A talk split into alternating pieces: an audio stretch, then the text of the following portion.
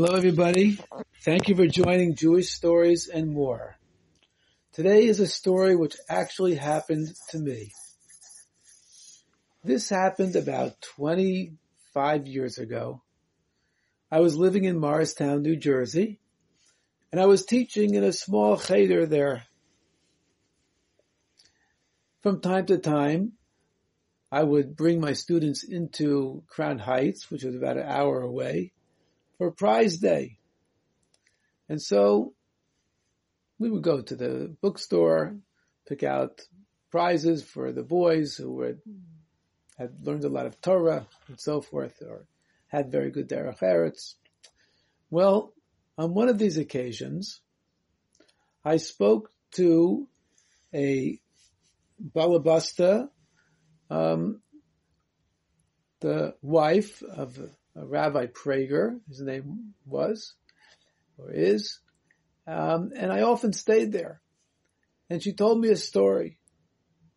And the story she told me was that once there were some people in Paris, where her husband came from, who were having trouble having children. There's a few young couples there that have been married for some time, years, and they had never been blessed with children. So her husband, Rabbi Aryeh Prager, took a picture of the Lubavitcher Rebbe when he was about two and a half years old. You can see in the picture that the Rebbe, as a little boy, he was actually wearing a cute sailor suit, and his hair was quite long. He hadn't had his upsherin yet. His hair was down to uh, down to his shoulders, I guess and he took this picture and he gave it to one of these couples. And before too long, sure enough, they were blessed with a child. They had a baby. And he took this picture or another one like it to another one of the couples. And the same thing happened. And a third couple and the same thing happened. Three couples that had not had children for years all of a sudden, after they put up this picture of the Rebbe in their house as a little ba- a little toddler, they were blessed with children.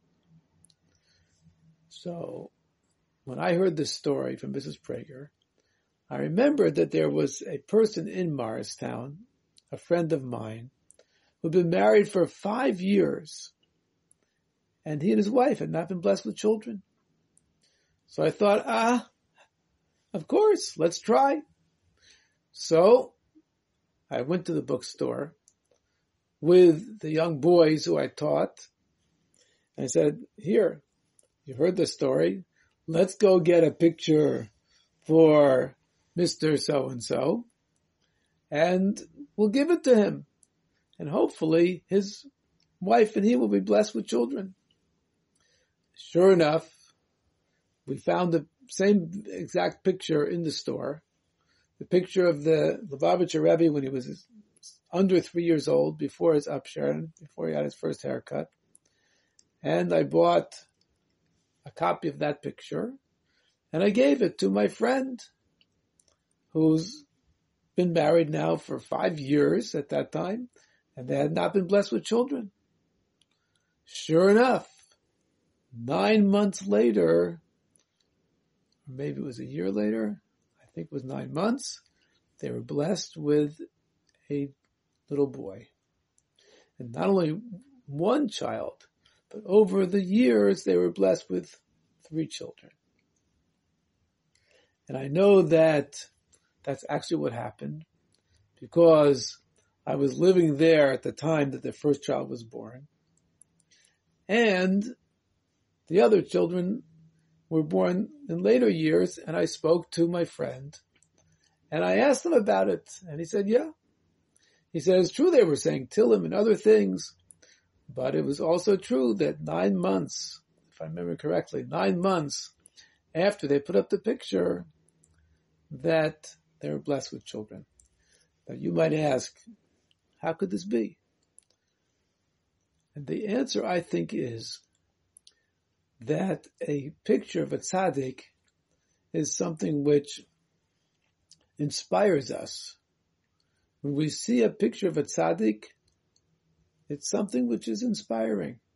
Of course, to see the tzaddik themselves, or the tzaddikis, that's more inspiring. But to see even the picture of the tzaddik has inspired many people over the years. And this is one of those stories, and not only inspired, but perhaps through the inspiration, through their perhaps being more hopeful, or however it worked, they were sure enough blessed with not one child, but eventually with three children. So all these stories about the miracles that tzaddikim do, they're very good and they're very inspiring. In fact, Chumash has many stories of miracles that Moshe Rabbeinu did and, and other people in Chumash did. And in the stories of Nevi'im and Ksuvim, there's many, many miracles. But in truth, there's something even more important than the stories. In fact, in the times of the Alter Rebbe, the first Chabad Rebbe, there was an expression that there was miracles rolling under the table, but who had time for them? That is to say, that what's most important about the tzaddik is the Torah that he is teaching us, or she is teaching us. If it would be someone, say, like Devora or Rus. Because when we learn the Torah, the insights, the, Torah, the insights of the Torah, same Torah, of course, but the insight, the insights of, that the tzaddik has, this elevates us. This brings us closer to Hashem, and this inspires our Torah and mitzvahs. And As a result, it brings Mashiach much quicker. So it's wonderful to learn these stories and to tell them. It's very, very good and very, very important.